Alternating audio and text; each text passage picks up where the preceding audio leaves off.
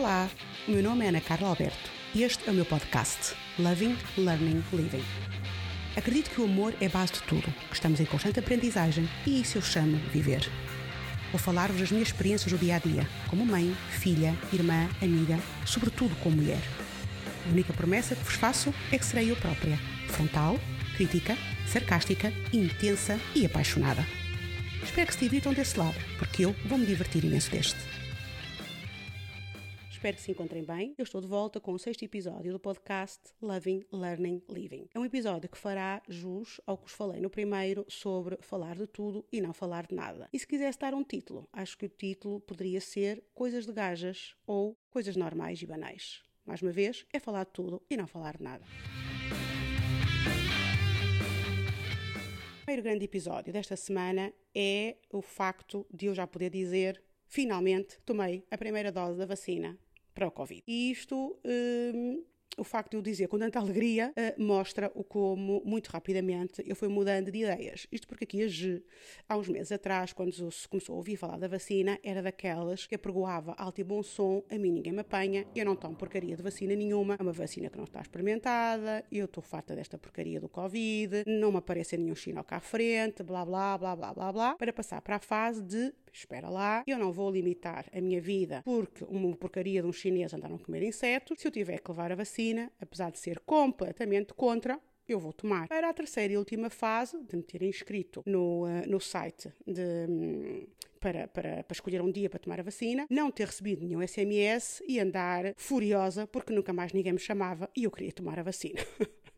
Por isso aqui se vê o quanto em poucos meses a minha opinião mudou. Continuo a não ser uma grande adepta da vacina, isso é verdade. Mas em boa verdade queria muito tomá-la, é? Porque efetivamente é algo que hum, pronto, que me vai deixar de estar tão limitada em determinadas situações. Ou eu assim quero acreditar. Como é que foi a minha toma da vacina? Eh, eu inscrevi no, no site, foi-me dada uma data, mas eu nunca recebi o famoso SMS a confirmar que a minha inscrição estava feita. Tornei a fazer a inscrição um, e aquilo que recebi de resposta era a data antiga que eu tinha. Por isso fiquei ali um bocado baralhada e, uh, a conselho de uma amiga, acabei por contactar outra amiga, que é médica no centro de saúde da minha área de residência e que me conseguiu então fazer um agendamento de, para ir tomar uh, a vacina. O que eu percebi, o site está ali com alguns erros um, e por isso o ideal é mesmo uma pessoa dirigir-se ao centro de, de saúde. Pronto. Dia marcado, hora marcada. Tinha marcado para as 3 e 4. Eu acho muito engraçado este preciosismo do horário, é? ainda por cima de um país em que as pessoas têm alguma tendência para não cumprir horários. As 13 e 4, para mim, chamaram a atenção. Não cheguei às 3 e 4, eu cheguei, já passaria das 3 e 20 eh, e tinha uma fila relativamente pequena. Uma coisa que eu estranhei, porque era hábito eu passar no sítio onde, onde, onde tomei, eu tomei no, eh, no pavilhão da Altice, em Lisboa, Uh, e, e, via filas e filas e filas intermináveis para, para se tomar a, a, vacina, por isso foi com agrado quando lá cheguei, a fila era relativamente pequena. Quem lá está é uma simpatia incrível e uh, aquilo que eu testemunhei é uma rapidez no serviço. Ou seja, eu cheguei, já passava das 3h20, às 10 para as 2 eu estava com a, a seringa que eu tanto almejei um, no, no, no, braço. É? E por isso tomei, eu tomei a dose da Pfizer. Uh, colocaram colaram um, um autocolante no, no peito a dizer que eu tinha que ficar na, no sítio, no local, até às 14h20. Uh, aquilo que eles chamam de recobro, porque podemos ter algum, uh, algum efeito menos positivo. E às 14h23, 24 estava a deixar o edifício com uma garrafinha de água como oferta, com um pacotinho de bolachas. O senhor estava na porta extremamente simpático, por isso eu numa hora, se tanto, fiquei completamente despachada da primeira dose. Uma coisa boa, não tive nenhum sintoma um, e achei as pessoas muito simpáticas e muito uh, organizadas. Então, de parabéns esta organização. Eu acho que também muito se deve uh, a algumas mudanças que foram feitas na gestão deste processo, uh, mas a parte que me toca estou super satisfeita, nenhum tempo na fila, aproveitei ainda por cima o tempo que estive e fui lendo, um, por isso a experiência ou aquilo que eu tenho para relatar foi super uh, positivo. Agora estou à espera uh, que passem os tais dias para levar a segunda dose. Dizem que a segunda se tem uh, efeitos colaterais, mais agressivos. a ver, vamos. espero não ter grande coisa. Mas pronto, aqui estou eu, já com a primeira picadela, toda contente. Nunca imaginei ficar tão aliviada por finalmente ter tomado a porcaria da vacina para a porcaria do Covid. massagens e a porra dos pelos. Foi o que eu me lembrei muito nestes últimos dias, porque retomei a minha hum, depilação a laser. E eu nem posso queixar muito, porque se há coisa que eu tenho pouco é pelos. Pronto, para vos dizer, eu nunca fiz depilação na parte de cima das pernas. Tenho muito poucos pelos na, nas axilas, no resto daquilo que vulgarmente se chama de meia perna. Por isso, eu nem posso queixar muito. Mas, hum, efetivamente, eu considero que este ato de depilação, seja por uh, cera, seja por laser, epá, é uma coisa que quase nenhuma mulher devia passar. Quase, porque há umas que até mereciam isso e muito mais, mas eu, no meu caso, não merecia. Estamos a falar de, lá está, tirar poucos pelos, não é? que à partida nem deveria doer muito. Estamos a falar de um processo um, que também deveria ser rápido mas a verdade é que dói e dói bem. Eu depois de ter passado por uma situação no início deste ano, em que fui a uma clínica que basicamente me queimaram duas vezes uh, a minha tatuagem na perna, uh, desisti, como é lógico, da clínica, é? e optei por mudar uh, de clínica. Aqui o processo é um bocadinho diferente, é um processo que queima mais, queima muito mais, mas aparentemente é mais eficaz e uma coisa é certa, tenho muito mais cuidado com este tipo de situações, como a minha, que tenho tatuagens nas duas pernas, um, por acaso é no fim das pernas, é perto dos tornozelos, um, e, e, e, mas, mas tem que ter algum cuidado, não é? Que é para não ficar sem, sem a porcaria das tatuagens, porque ainda estou à espera que, que uma delas, aquela que foi queimada, um, deixe, recupere da, da, queimadura, que foi grave, para poder eh, retocá-la. Mas o que eu vos queria relatar aqui é a experiência de estarmos deitados numa maca e pronto, e termos vontade de chamar nomes à pessoa que nos está a fazer a depilação, jurar no meu caso para, opá, não quero saber, eu vou ficar com pelos, não quero saber disto para nada, depois pensar, opá, não, tu tens que ser forte, trinca os lábios, trinca a língua, mas vais aguentar. Isto porque há uns anos, quando eu comecei a fazer este tipo de depilação, nunca consegui aguentar mais do que três sessões. Pronto, eu sou daquelas pessoas que fazem a depilação total, eu não gosto nada de pelos, e na altura, quando foi a primeira vez, eu dizia, ok, isto aqui nas virilhas é tudo, tudinho. Na segunda sessão eu já lhe dizia, olha, recorda-se aquilo que eu disse, esqueça, esqueça, está a ver? Não, não é preciso ser tudinho, sabe? é só assim na parte da frente, porque pá, não, não dá. Não dá. Ah, eu tive dois filhos, não me deu tanto como agora esta porcaria desta depilação. As máquinas também foram evoluindo um, e aquilo que me dizem, aquilo que me dizem, porque eu digo, eu continuo a achar e a sentir horrores na dor, mas pronto, aquilo que me dizem é que as máquinas agora doem menos. Uh, eu continuo a achar que dói. Esta aqui que eu estou a fazer é uma sensação de queimar, mesmo queimadura. É claro que é uma sensação que dura ali segundos, epá, mas é o suficiente para eu ter que me agarrar à maca para não ser mal educada com a menina que me está a fazer, com a mãe dela e com a avó. Pronto. Uh, a sorte é que realmente passa depressa, não é? Pois na venha dolorosa, não é? Que é o pagar a conta, e tu pensas, mas caraças, Espanha tem que pagar este dinheiro todo para ter estado ali a sofrer por causa de uma porcaria de pelos. Ah, eu digo, eu, eu não consigo perceber porque é que nós temos de ter tanto pelo e em tanto sítio. Pronto. Eu do meu, do meu lado, do lado que me toca, eu vou tirá-los todos onde eles existirem. Pronto. Duro mais, demora mais, demora menos. Eu hei de tirar a pelugem toda.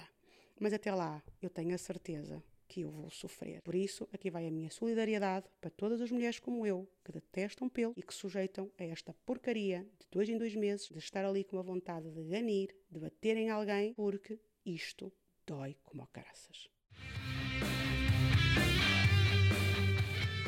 Estes dias foram dias para me dedicar eh, ao Netflix, a ver quer séries, quer documentários, eh, e que vou destacar aqui uma série e um documentário que vi. A série foi a famosa Sex Life. É algo que estava a causar muito zoom zoom, eh, sobretudo no Instagram, e por isso eu, como curiosa que sou, decidi ir ver. E aquilo que vos posso dizer da série é que é ótima para se ver quando nos sentimos tão cansadas e não aguentamos, não conseguimos usar o cérebro. Pronto, por isso é uma coisa que é para se ver nessas alturas. Tem um enredo a treta, uma história de pseudo-Cinderela, epá, que não interessa ao menino Jesus, eh, mas vale pelos rapazinhos que lá aparecem, pelas rapariguinhas também, por isso és do sexo masculino também não perdes nada em ver a série, pelas cenas interessantes que também têm uh, e pelo famoso, pela famosa uh, imagem no terceiro episódio quando um dos personagens uh, está a tomar banho num ginásio. Vocês verem o quanto eu, a, a, série é tão boa que eu nem me lembro o nome dos personagens. Um, relativamente a essa famosa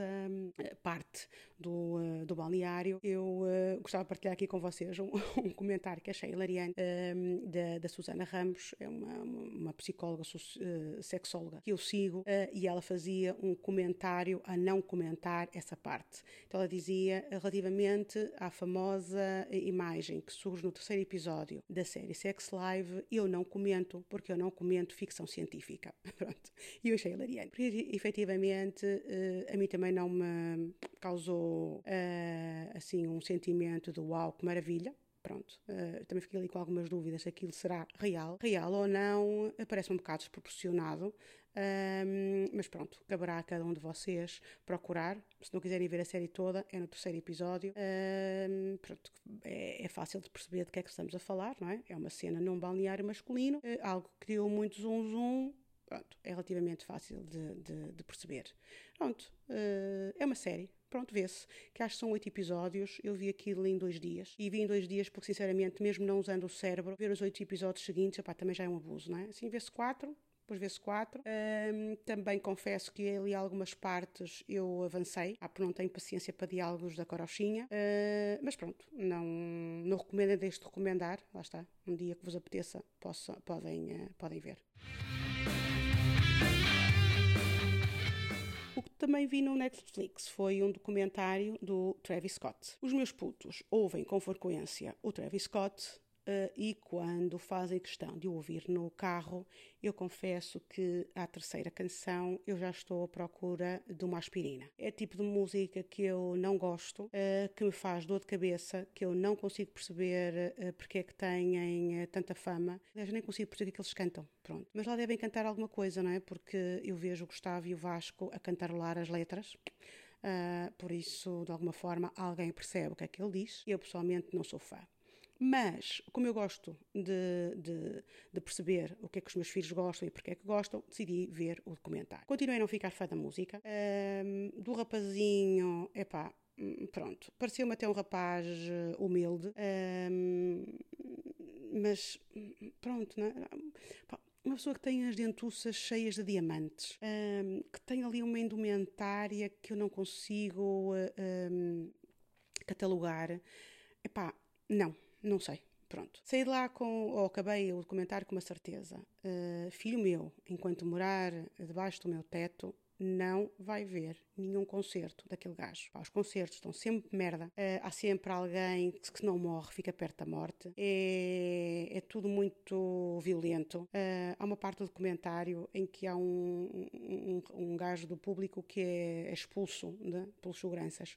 E ele apercebe-se, o Travis apercebe-se e chama ao palco e diz: Ah, dos meus concertos ninguém é expulso. Ele chama lá o rapazinho ao palco, epá, está com uma ganza, está com um arzinho. Uh, eu penso, é claro que ele estava a ser expulso, não é? Pronto. Não é pela ganza, pá, cada um fuma o que quer, mas é hum, pela falta de depois noção que as pessoas têm e pela agressividade que me parece que a música um, despoleta, que, epá, que eu acho que os concertos são perigosíssimos, perigosíssimos e, e, por isso os meus filhinhos não vão pôr o pezinho em nenhum desses concertos enquanto viverem no meu teto. Já, já os avisei, já os avisei.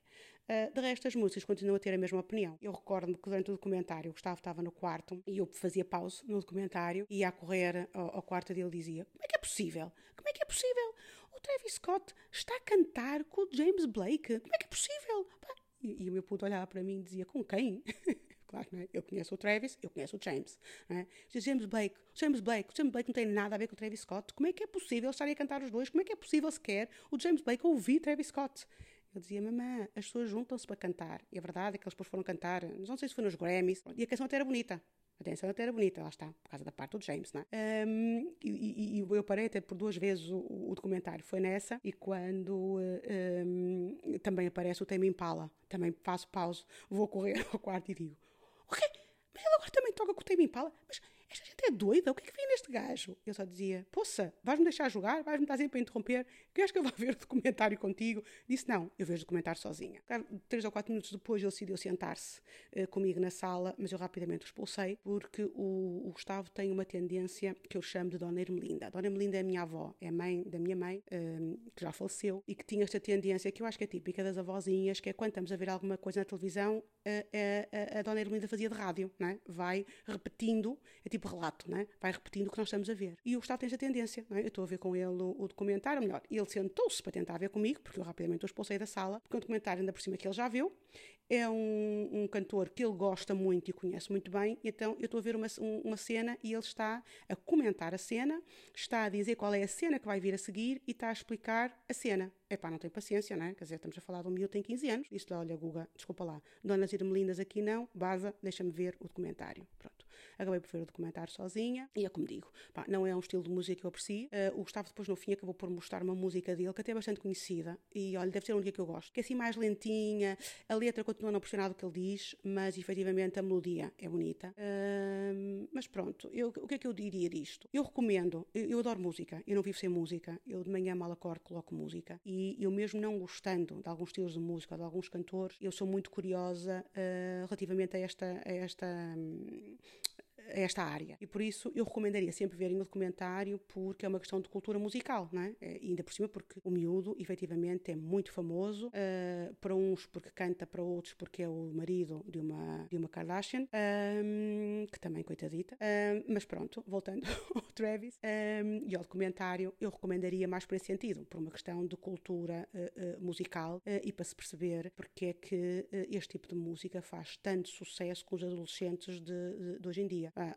Perdoem-me quem gostar dele, eh, eu também gostarei de muita coisa que a maior parte das pessoas não gosta, mas eu não consigo, pá, não consigo, não consigo ouvir mais do que duas músicas seguidas deste tipo de música uh, e não consigo perceber, um, pronto, onde é que está uh, a pérola deste tipo de música. Pá, respeito, tanto respeito que os meus filhos adoram e pronto, eu tenho que levar com isto muitas vezes pela casa, um, tenho que levar mais ou menos, né, porque eu começo logo a dizer-lhes ponham fones, ponham fones, que eu não estou para ouvir esse, esse pessoal aos berros, uh, mas pronto, é um documentário documentário que eu, uh, que eu vi, gostei de ver, apesar de não compreender tanta fama, uh, e recomendo. Voltei a um ritmo uh, bom de leitura, porque tinha andado parada durante uns tempos e por isso nestes últimos dias consegui ler ou terminar dois livros e já estou a meio de um outro que depois partilharei no próximo podcast. Mais uma vez, eu deixarei o nome dos livros na, na, no podcast, na, na, descrição do podcast, por isso a qualquer momento vocês podem consultar, caso tenham interesse, uh, mas vou fazer aqui uma pequena partilha de, dos dois livros que li. Um deles foi o da Joanne Didion, eh, eu não conhecia, ela é uma escritora americana, eh, foi graduada pelo Obama, eh, teve uma voz muito participativa no, no jornalismo, ela começou a escrever na Vogue e falava sobre temas que na altura eram considerados sensíveis de, de se escrever e porque o escrevia e relatava de uma maneira crua. Ela entrevistou o Jim Morrison e teve, deu uma, uma opinião sobre a música dele bastante controversa, também criticava um, ou criticou muito a questão do, dos anos 60, não é? De, de, Love and Drugs, e por isso acabou por se ficar bem, bem conhecida uh, por essas situações. O livro que eu li dela foi um livro que foi recomendado num dos clubes de leitura do qual eu faço parte, uh, e é o considerado o livro mais famoso da, da Joan Didion, que é O Ano do Pensamento Mágico. É um livro uh, duro, duro de ler, porque relata o ano segui a seguir à morte do seu marido. O marido morre de ataque cardíaco, morre numa, numa altura altura em que a filha Quintana uh, está internada ehm, e, uh, e, por isso é relatada uh, toda a experiência, porque o marido morre à frente dela, toda essa experiência de ver alguém com quem ela esteve casada durante muitos anos e com quem tinha uma relação de grande cumplicidade a morrer à frente dela e como, ela, como é que ela ultrapassa esta questão da perda e até como muda um, o conceito de, de, de, dor e luto não é? que tinha antes desta perda ehm, e ao mesmo tempo que também sofre com, com a filha que está, que está internada. Uh, é um livro muito interessante, muito fácil de ler, um, apesar do tema duro, uh, e que eu, uh, que eu recomendo. Aliás, a seguir a este, eu irei ler um outro que ela escreveu, que, um, que relata, que é Noites Azuis, que relata um, a questão do, do falecimento da, da, filha e o pós-falecimento da, da, filha. É uma pessoa que em poucos anos acaba por ficar, por perder o marido e perder, uh, e perder a filha. por isso, eu, eu, acredito, até porque depois também vi um documentário dela, que é uma mulher, pronto, que teve ali alguns momentos de grande sofrimento na vida um, e daquilo que eu li do livro uh, e, e, do que eu vi no documentário, acho que isso também justifica muito a crueza, uh, ou pelo menos eu considero assim, uh, a crueza com que, ela, com que ela escreve. Mas é muito interessante e recomendo. Um outro livro que li é do Afonso Cruz. Um, toda a gente sabe, melhor, toda a gente que me conhece sabe que é o meu escritor português favorito. Eu adoro Afonso Cruz. Já fiz imensos workshops com ele. Acho que um grande momento da minha vida foi quando lhe tirei uma primeira fotografia com ele. Tremia. Um, acho que é não só pela forma como ele escreve, mas por todo o conjunto de como homem. Eu gosto imenso de pessoas multifacetadas e o facto do Afonso uh, ser escritor, ser ilustrador, todos os livros que ele escreve é ele que ilustra, uh, ainda ter uma banda, ser cantor, ter uh, fabrica cerveja artesanal e depois toda esta paixão que ele tem por viagens, eu acho uma pessoa muito, muito, muito, mesmo muito interessante. É daquelas pessoas que efetivamente me traz muita curiosidade intelectual, que eu passaria horas a ouvi-lo. E pronto, e, e, que acho que os livros dele, uh, portanto, porque ele escreve quer livros infantil-juvenis, quer depois uh, romances, né, mais para adultos, uh, e em todos eles eu acho que tem sempre um cunho, é fácil identificar um livro do, do Afonso. o livro que eu li, nem de propósito, é O Vício dos Livros, é? que é daquilo que eu acho que sou efetivamente um, viciada. É um livro que se lê muito depressa, eu li o livro em menos de duas horas, mas pronto, o meu ritmo de leitura também pode ser um bocadinho diferente de, da maioria das pessoas, confesso, apesar de não chegar aos calcanhares da minha amiga Rita Ferreira. É, eu já lhe disse isso, ela não se acredita, mas eu admiro imenso. Eu não consigo, não consigo, nunca conseguirei, aliás, apanhar o ritmo dela de leitura.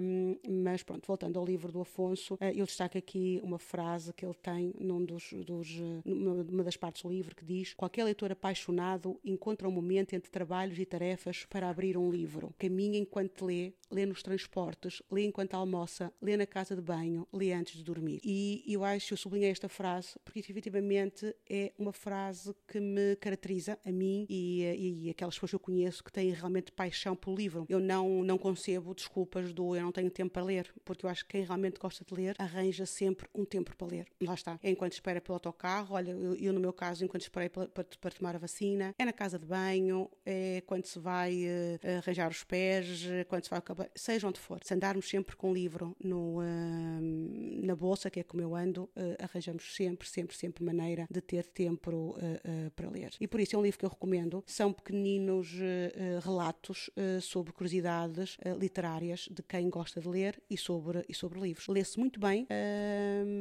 e por isso acho que todos deviam ler. E deviam ler não só o vício dos livros de Afonso Cruz, como deviam ler qualquer tipo de livro. Termino mais um episódio do podcast. Espero que se divirtam a ouvi-lo e peço que o partilhem. Uh, caso tenham algumas dúvidas sobre as plataformas digitais onde o podem ouvir, ele encontra-se num dos destacáveis do meu uh, Instagram uh, e por isso peço que ouçam, divirtam-se a ouvir, partilhem, quer através das vossas redes, quer através, seja verbalmente aos vossos amigos e sigam nas redes de onde o ouvirem. Muito obrigada! E divirtam-se muito. Aproveitem este bom tempo, estamos no verão, vão à praia, divirtam-se muito, porque a vida passa muito depressa.